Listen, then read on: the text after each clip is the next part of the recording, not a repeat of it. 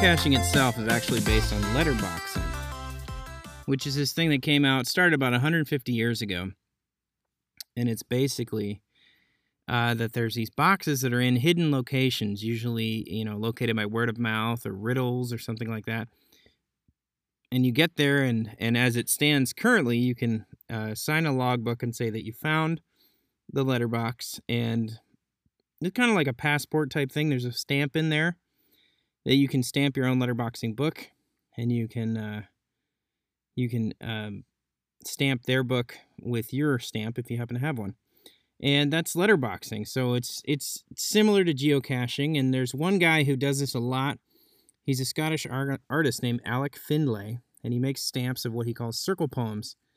And they're these poems that are uh, in a circle. And the one that that I saw that was an example of this uh, was the it was a stamp that you can put in your letterboxing book.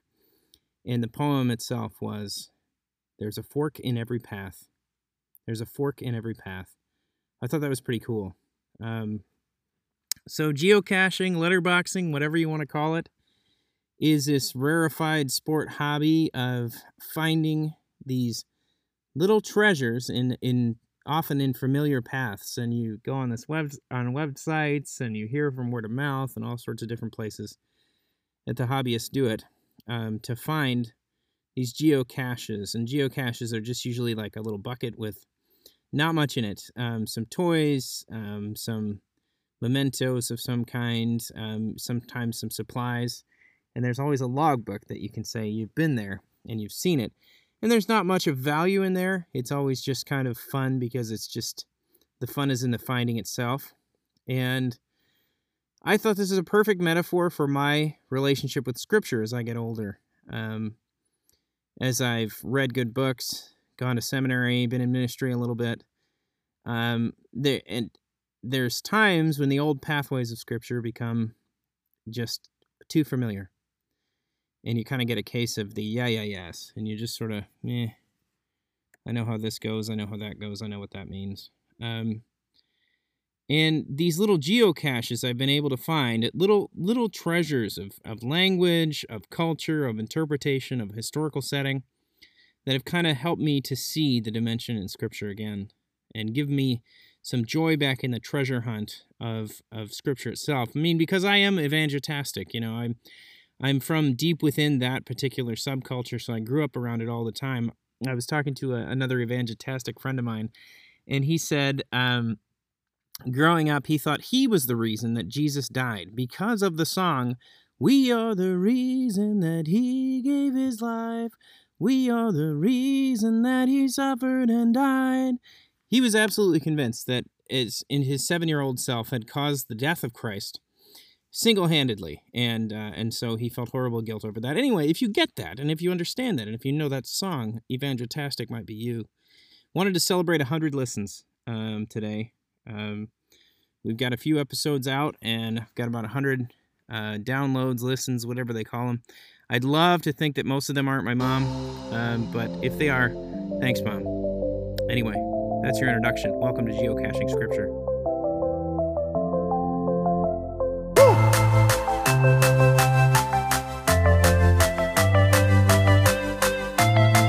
seconds worth of introduction about myself. My name is Josh, um, and I broadcast to you from Blanket Fort, which I think is important to know.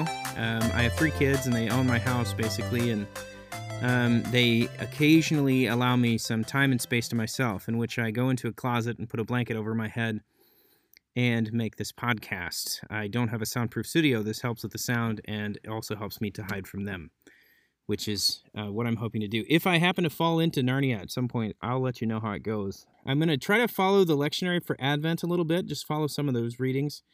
Um, I don't know if you're from a lectionary tradition. I am not. Um, but uh, some of the older Christian traditions, Catholic, Episcopal, Lutheran, um, and some others, use the lectionary, which is um, a list of yearly readings that have been around yearly, year after year. There's, there's a few different years in there uh, that have been around for centuries. Um, and so I try to want to follow those with the Advent readings. Um, and this one is from Matthew 10. Matthew 10. And I just want to refer to it. Jesus sends out his disciples and he uses that term, Son of Man. Son of Man. And if you spent much time in the New Testament at all, you know that Jesus uses the word Son of Man uh, quite a bit, this phrase, Son of Man. Now, um, in, in, the interest of full disclosure here, I need to tell you that I had to help my daughter with a Netflix cartoon she was watching, and so I had to disturb everything here and put myself back in the blanket fort again. So the sound might be different, which is what's fun about broadcasting from a blanket fort. You never know how it's actually going to sound. So if it does sound different, it's not your headphones, it's me and my daughter watching Hello Ninja. Anyway, back to it. So, Son of Man. He uses this term 81 times in the Gospels. It appears in the Old Testament, but not with the definite article. So, the Son of Man, the Son of Man this, the Son of Man that.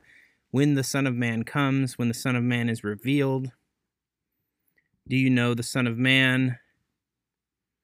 You'll see it everywhere. And I always wondered, I don't know if I'm alone in this, but I always wondered what the heck is he talking about there? Um, and one of one of the places that he's possibly referring to, we don't know for sure, is Daniel chapter 7.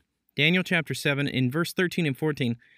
I saw in the night visions and behold the clouds of heaven there came like there came one like a son of man. And he came to the ancient of days and was presented before him, and to him was given dominion and glory, and a kingdom that all peoples, nations, and languages should serve him. His dominion is an everlasting dominion which shall not pass away, and his kingdom one that shall not be destroyed. And the kingdom and the dominion and the greatness of the kingdoms under the whole heaven shall be given to the people of the saints of the Most High. His kingdom shall be everlasting, and all dominions shall serve and obey him. So there's this figure that um, appears in Daniel. Now, Daniel wrote at least part of his book in what's called the vein of the apocalyptic and it has these strange heavenly visions of, of wars going on in the spiritual world.